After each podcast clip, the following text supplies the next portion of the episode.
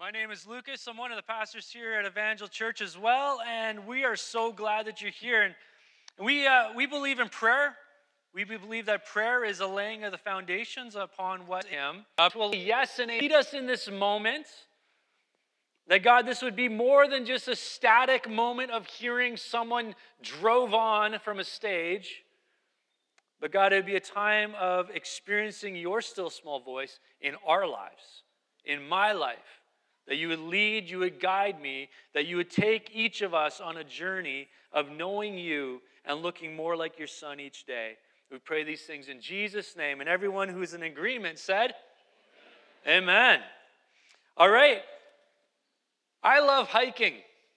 Anybody with me? Any hikers in the room?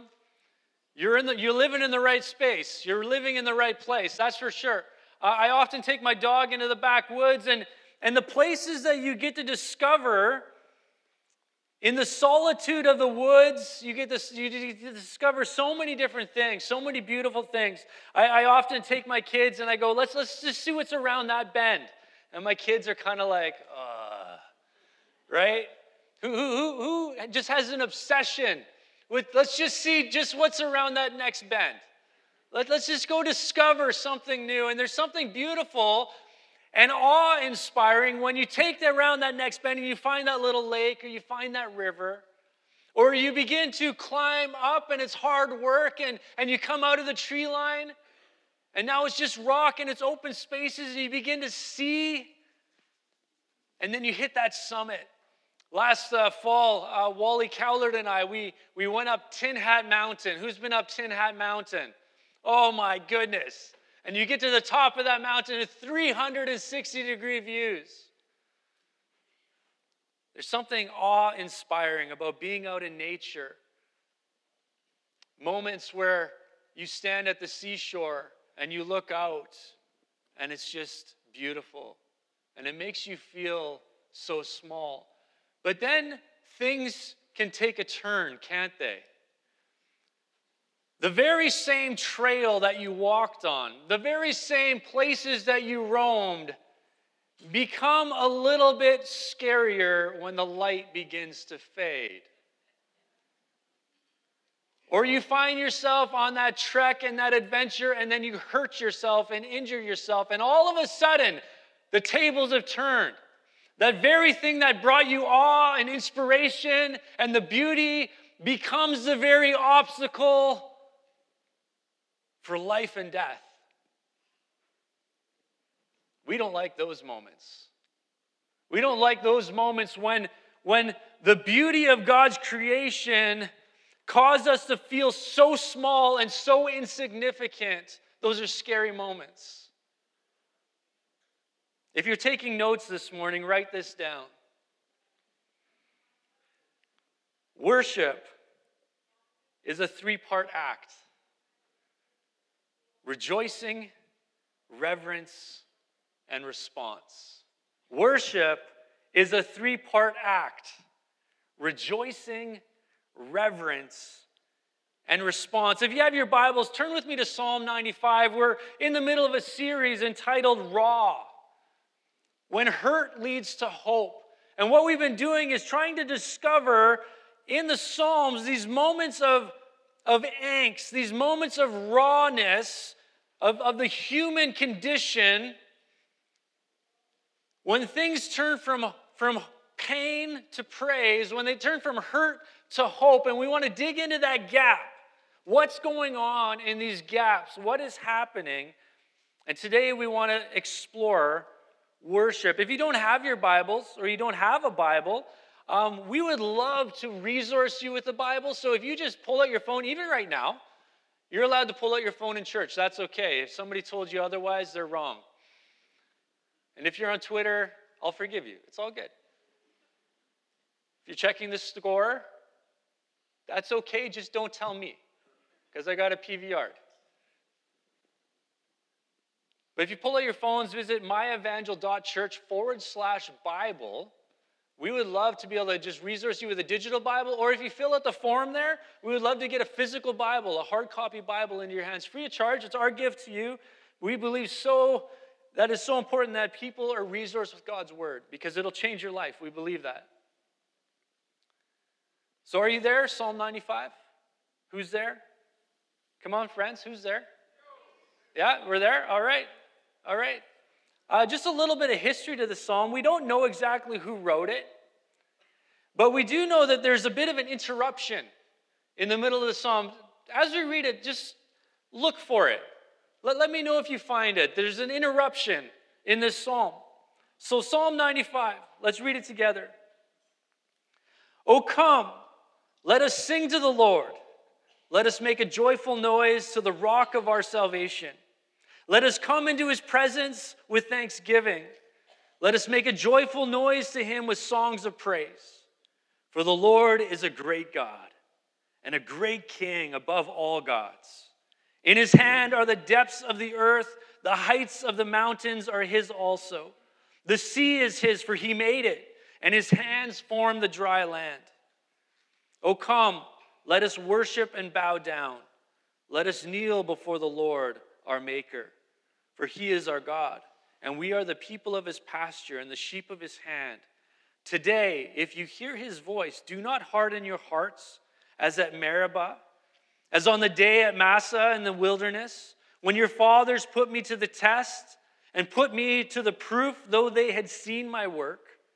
For 40 years I loathed that generation and said, They are a people who go astray in their hearts, and they have not known my ways. Therefore I swore in my wrath, They shall not enter my rest.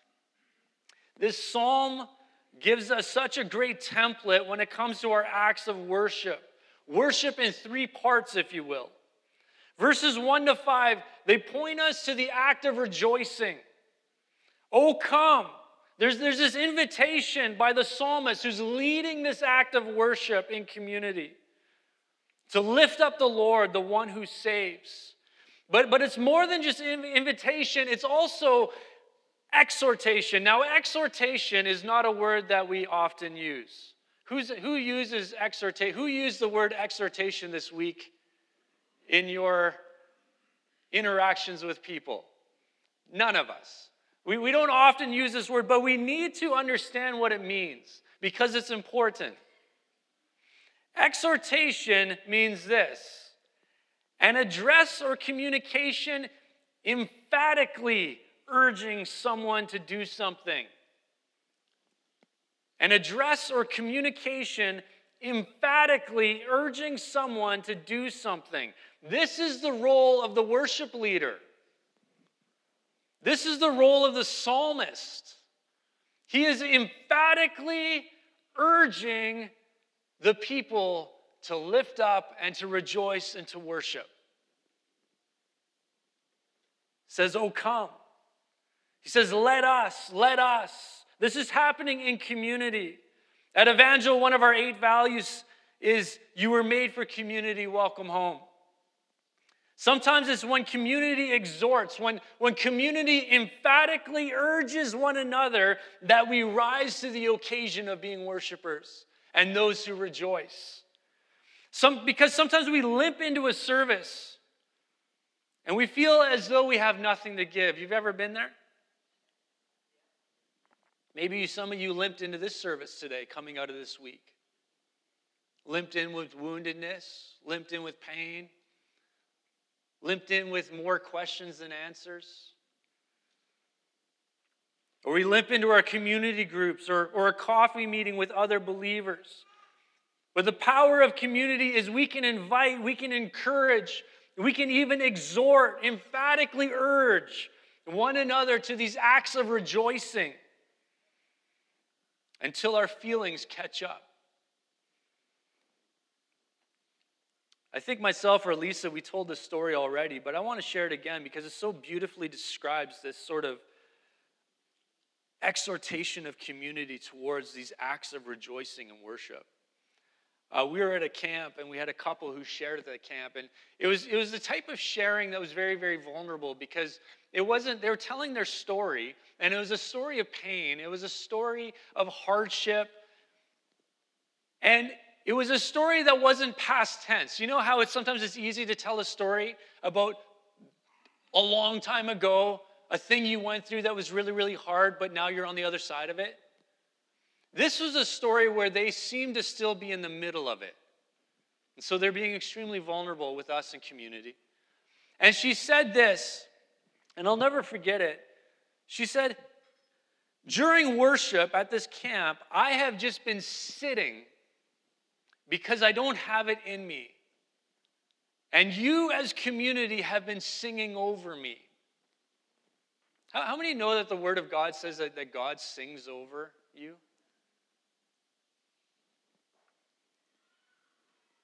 And in those moments, she said, You gave me the strength. In your acts of worship, you encouraged me, you exhorted me to a place where I was able to muster up, despite my feelings, despite the journey I was going through, to muster up the strength to say, Rise up, O my soul, and bless the Lord. And begin to rejoice in his goodness and who he is. Rejoicing is often an act of faith in this broken world. And it's in community that we invite and emphatically call one another to rejoice. I love that because you weren't meant to do it alone. Because if you tried living out this life and this faith and this journey alone, your rejoicing would be far and in between. But we call one another. We rally one another. The psalmist is painting a picture of a people who rejoice at the return of a victorious king in the language here. In our New Testament context, we rejoice because we recognize Jesus as the risen King who won our salvation. Often we come into moments of worship with distractions or, or with an apathetic position of our hearts. And it takes community to stir us up again, to exhort us, to emphatically call one another to this moment of celebrating what Jesus did, this new reality that we walk in. Rejoicing is a discipline. Rejoicing is a changing of perspective. Rejoicing is a coming into alignment with the finished work of Jesus. He is great. Verse 3 says, For the Lord is a great God and a great king above all gods. We, make a point of recognizing that he's king over all. The psalmist goes on as, as they lead the people in this act of rejoicing. In verse 4, in his hand are the depths of the earth. The heights of the mountains are his also. The sea is his, for he made it, and his hands formed the dry land. Two things to notice about this description of God creation was both created by his hands and is in his hands. Worship and rejoicing is about recognizing that God is both the creator and the sustainer of your life. This morning in the prayer room, I, I, I, I don't do it enough, but I often pray this prayer because I really believe it to be true. I pray, Lord, thank you for this new day that you have made as an extension of your mercy towards humanity. This new day, when the sun rose today, friends, it was an extension of mercy and grace towards humanity. So that someone else might hear the good news and be changed by this revealed Jesus, our victorious King. We need to rejoice in the little things because he both has created life but he sustains life. And we rejoice in that. Worship is a three part act rejoicing, reverence, and response. But rejoicing and turning our eyes collectively always leads us to raw moments of worship. As we continue, we, see a switch is flipped and we walk into these raw, humbling acts of worship. The kind of worship that shapes us, that aligns our hearts to His and makes us look different.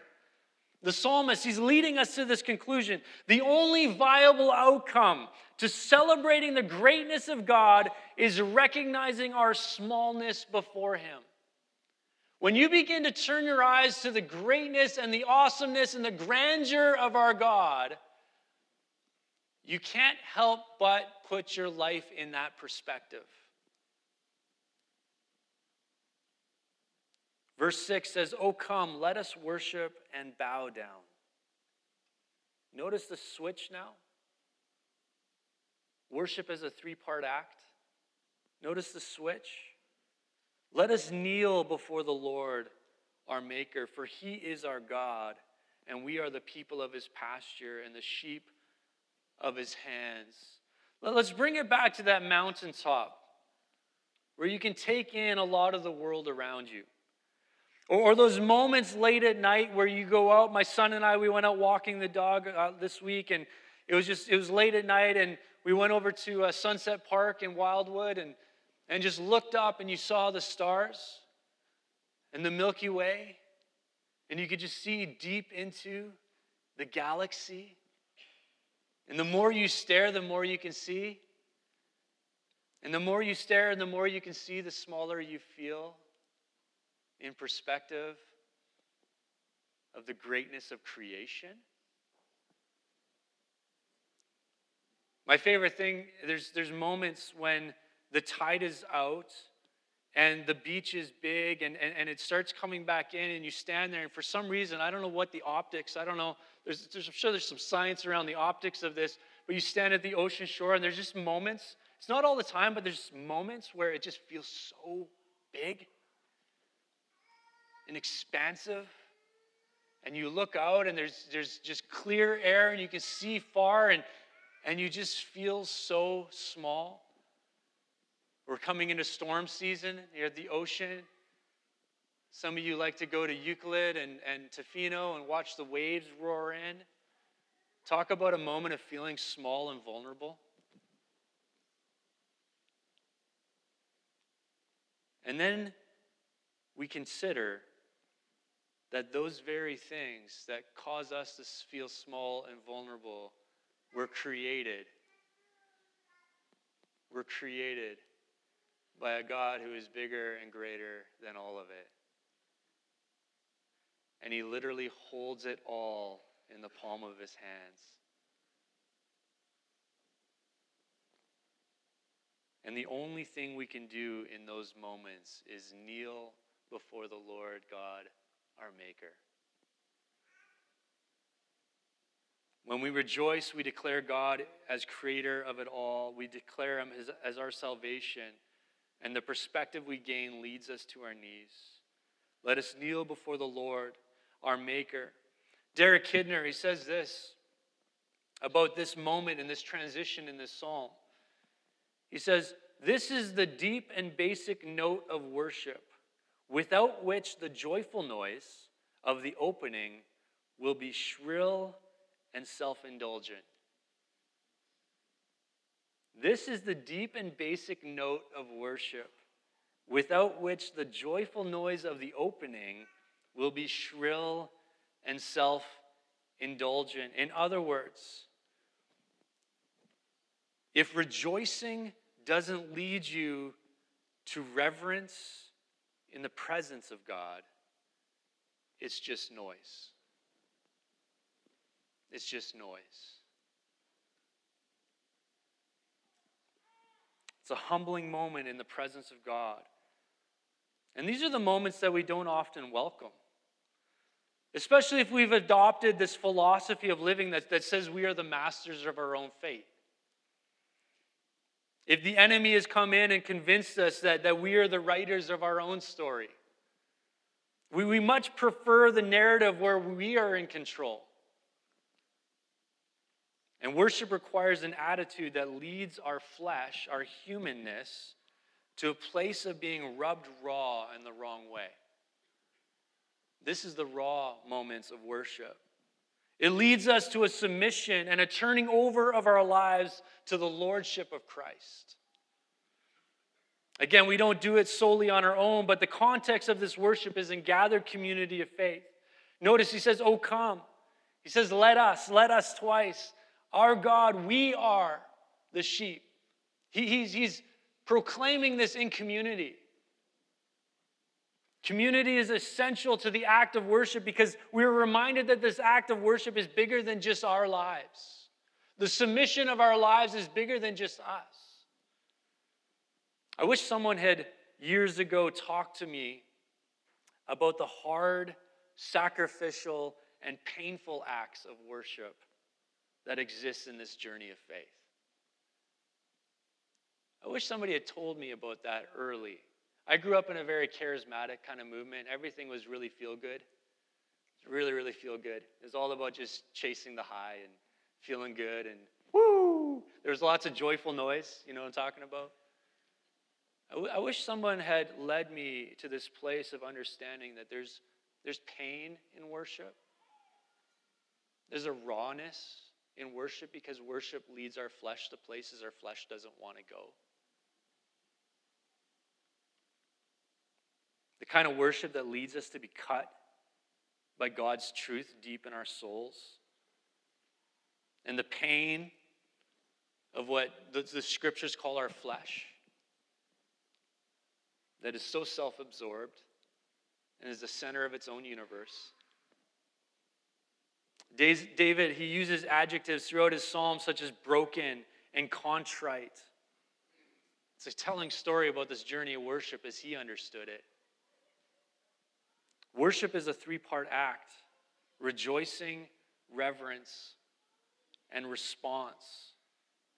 And this kind of reverence is a recognizing of the lordship of Christ. Not, not just an existential, sort of theoretical kind of way, but it's a deep and personal, intrusive kind of way. Now, I know you've all grown up hearing that the Holy Spirit is a gentleman and he'll never interrupt. I don't believe that fully to be true. The Holy Spirit will never take away your ability to choose because love demands choice. But the Holy Spirit will interrupt your life, I guarantee you. He will interrupt your life in ways that are sometimes painful. We read about it as we read from 1 Corinthians 11, where it says, Judge yourself, lest you be judged. And when God judges you, he disciplines you.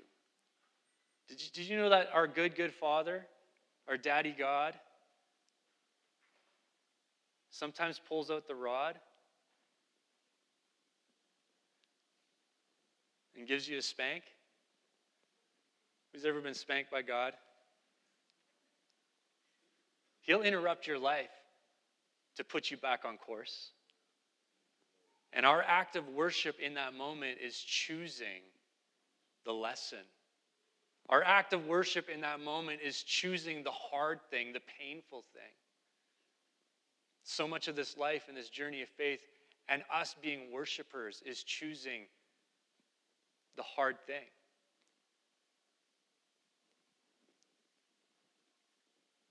Would God give us the grace to do so? The grace to be led in our rejoicing to a perspective of God as not just Savior, but as Lord and King over my life, leading me to my knees but this is the moment where we see a bit of a literary switch. And I don't know if you noticed, I asked if you would be looking out for this, this switch, and you see it in the language. You see, God begins to speak here. And, and, and the perspective of many contemporary scholars um, uses the word interruption.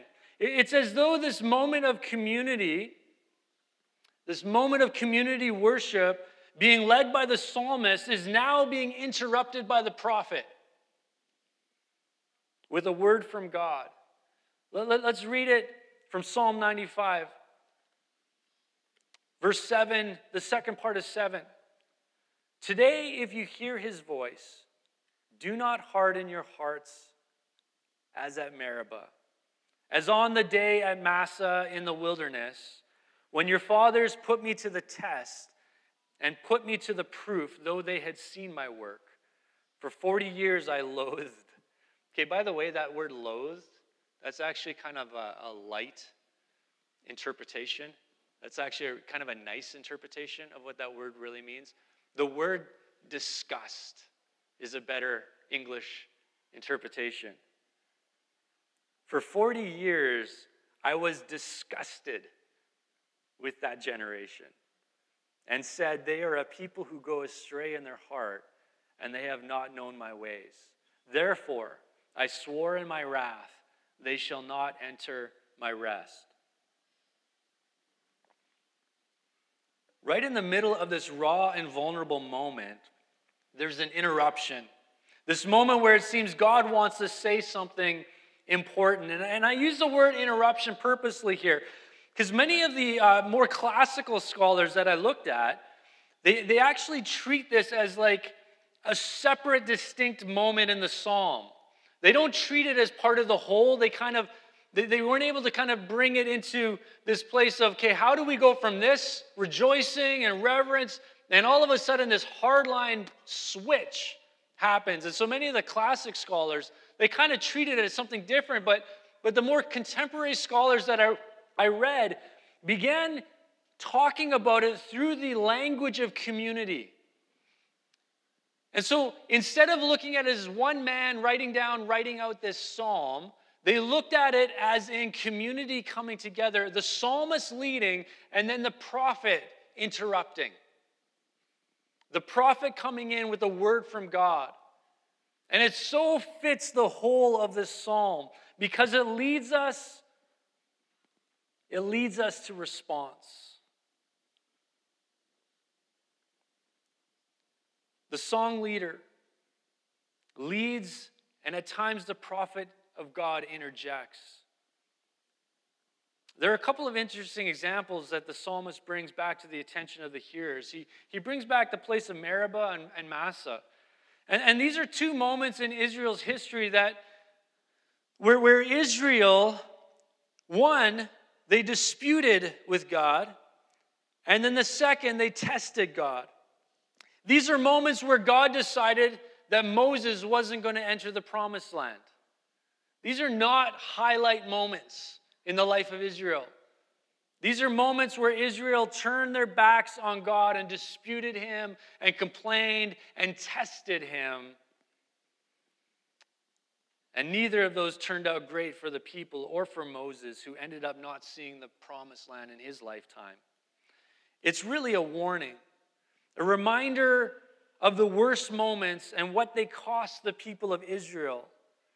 Now, now you might think to yourself, okay, what does that have to do with us today then? Because don't we live, you know, Jesus and New Testament and New Covenant and things are different now, right? In fact, you might try to dismiss this moment as, as unrelated to you or to your context, but we can't. Because the writer of Hebrews brings it up again. Whoever he was, he brings it up again. In Hebrews chapter 3, verse 7 to 18. I'm not going to read the whole thing, but I, want to show you the first slide. Do, do, do you recognize that? He's quoting Psalm 95. In the New Testament, post Jesus, New Covenant, he's quoting Psalm 95. But then he gives some commentary to it for us. He gives some commentary. In verse 12, he says this Take care, brothers, lest there be in any of you an evil, unbelieving heart, leading you to fall away from the living God. You know it's possible to fall away from the living God? But exhort, there's that word, exhort. What does that mean? Emphatically urge one another every day as long as it is called today, that none of you may be hardened by the deceitfulness of sin. For we have come to share in Christ. If indeed we hold our original confidence firm to the end, as it is said, Today, if you hear his voice, do not harden your hearts as in the rebellion.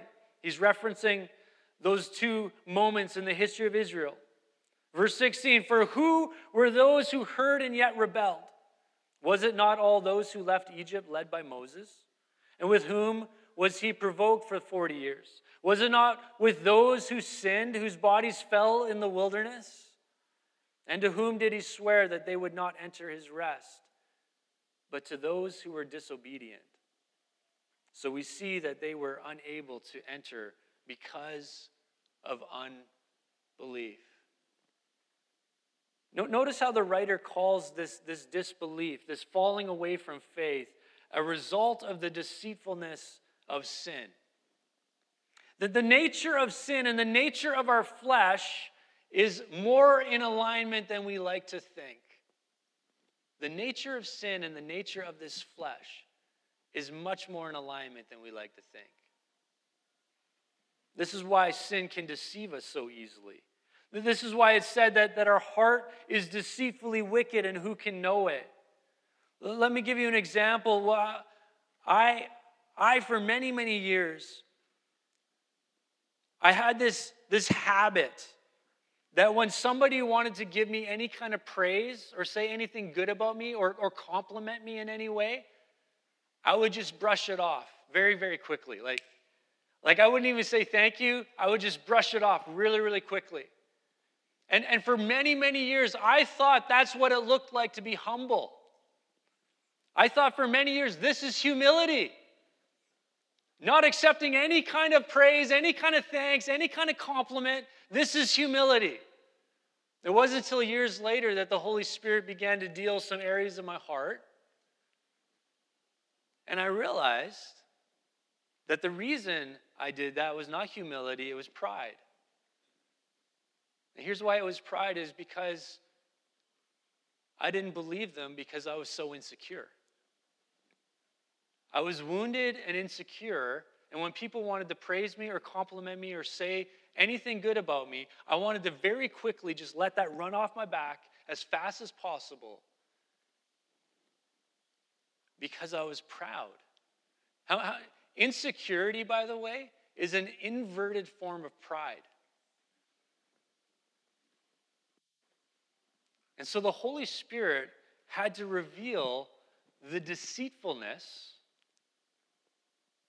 that sin had convinced me that I was walking in humility when really I was walking in acts of pride and woundedness and deep insecurity. And he wanted to begin to bring healing to that area of my life. Not so I could go around being puffed up and but so that I could walk in true humility. But, friends, sin is deceitful. Sin is deceitful. And the Holy Spirit will take a lifetime to walk you through the deep deceit of sin that still exists in your life and in my life. But if we don't take that journey, if we don't bend our knee before, knee before the Lordship of Jesus, that won't begin to happen. And the response to those hard moments is to allow the Holy Spirit to search our hearts. Because sin always leads to death, and the pathway that it takes is unbelief. Notice the path the psalmist takes in this three part act of worship rejoicing, to reverence, to response. The, the subtitle of Craig Groeschel's book, uh, if you haven't read it, it's a, it's a great book. It's called The Christian Atheist. The Christian Atheist. And the subtitle says this Believing in God, but living as if He doesn't exist. Believing in God, but living as if He doesn't exist. This is what we're being warned about here. Worship in three parts always leads us to response, and response leads us to life change. It leads us to living differently and seeing the world differently. It leads us to submitting our attitudes and our perspectives and our lives to Him and bringing change. Worship in three parts always leads us to response, and response always leads us to life change. I'm going to ask the worship team to come.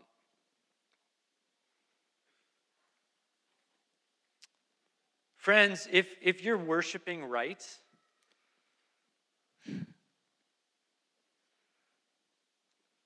there's a trajectory in your life to looking more and more like Jesus each day. That's the definition of worship. Because often we can get so caught up in these moments where we interpret worship as this gathering. We come into this place, right? And we sing these songs, and it's beautiful, and it's uplifting, and we rejoice. We're good at rejoicing, friends. We're Pentecostal. At least we should be. We should at least be like halfway decent at rejoicing. But then there's these moments where we move from rejoicing, we move into this place of taking a knee. And this posture of taking a knee is submission. It's submission. The posture of, as you sometimes, maybe you're exploring faith and you see people at times raise their hands in church. What, what is raising your hands? It's a, it's a universal marker, it's a universal symbol for surrender. I give up, I surrender. And these postures lead us and remind us that we are not in control,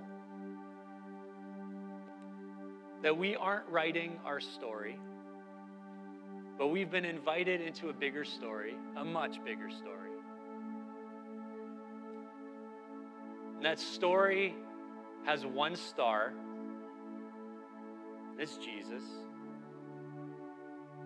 The story of the Old Testament all the way to Revelation coming back is all about Jesus. And our acts of worship lead us to a place where we realize that in a deep way.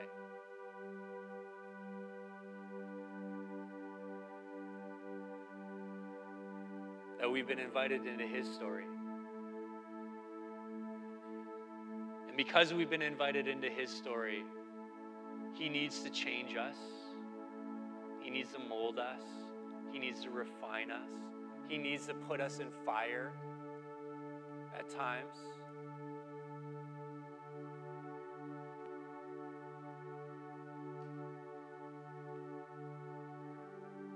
But he promises in the midst of the fire, he'll be standing with us. And so our act of worship moves from rejoicing to reverence.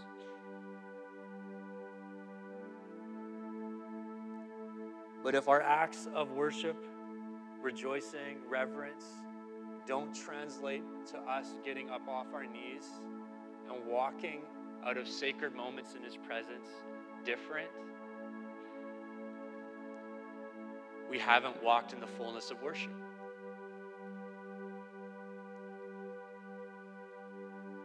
Because worship, as we're warned by the prophet in this psalm, leads us to life change. It leads us to life change. We've been talking over this season a lot about renewal and revival.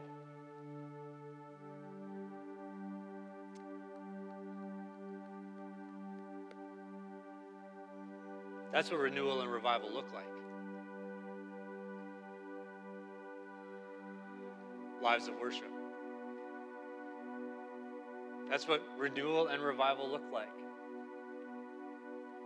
So, Holy Spirit, convince us. Convince us that you're worthy of worship. Convince us, Lord, that the Son, Jesus Christ, is worthy of all of our worship, all of our lives, not just as Savior, but also as Lord. We rejoice in who you are. We rejoice in who you've made us to be. But Lord, as we compare our lives to the awesome God, we come to our knees, we bow in reverence we submit our lives to you. God, we say we don't want to be walking in the deceitfulness of sin, but rather we invite your Holy Spirit to search our hearts, to know us, and to give us the grace to get up off our knees different, to do the hard things, do the painful things at times as our acts of worship. That God, through our lives, we would be telling your story. That through our actions and our words and our attitudes, we would be telling the story of Jesus.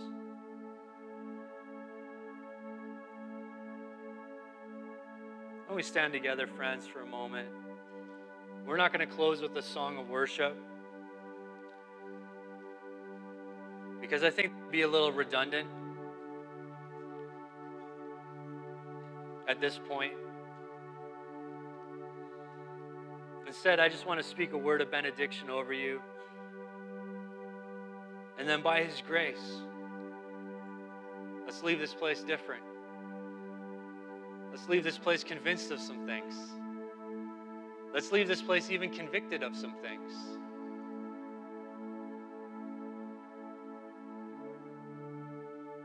So may you be a people who worship our Savior in spirit and in truth. May you be convinced that He's a merciful God and your repentance will be met with mercy.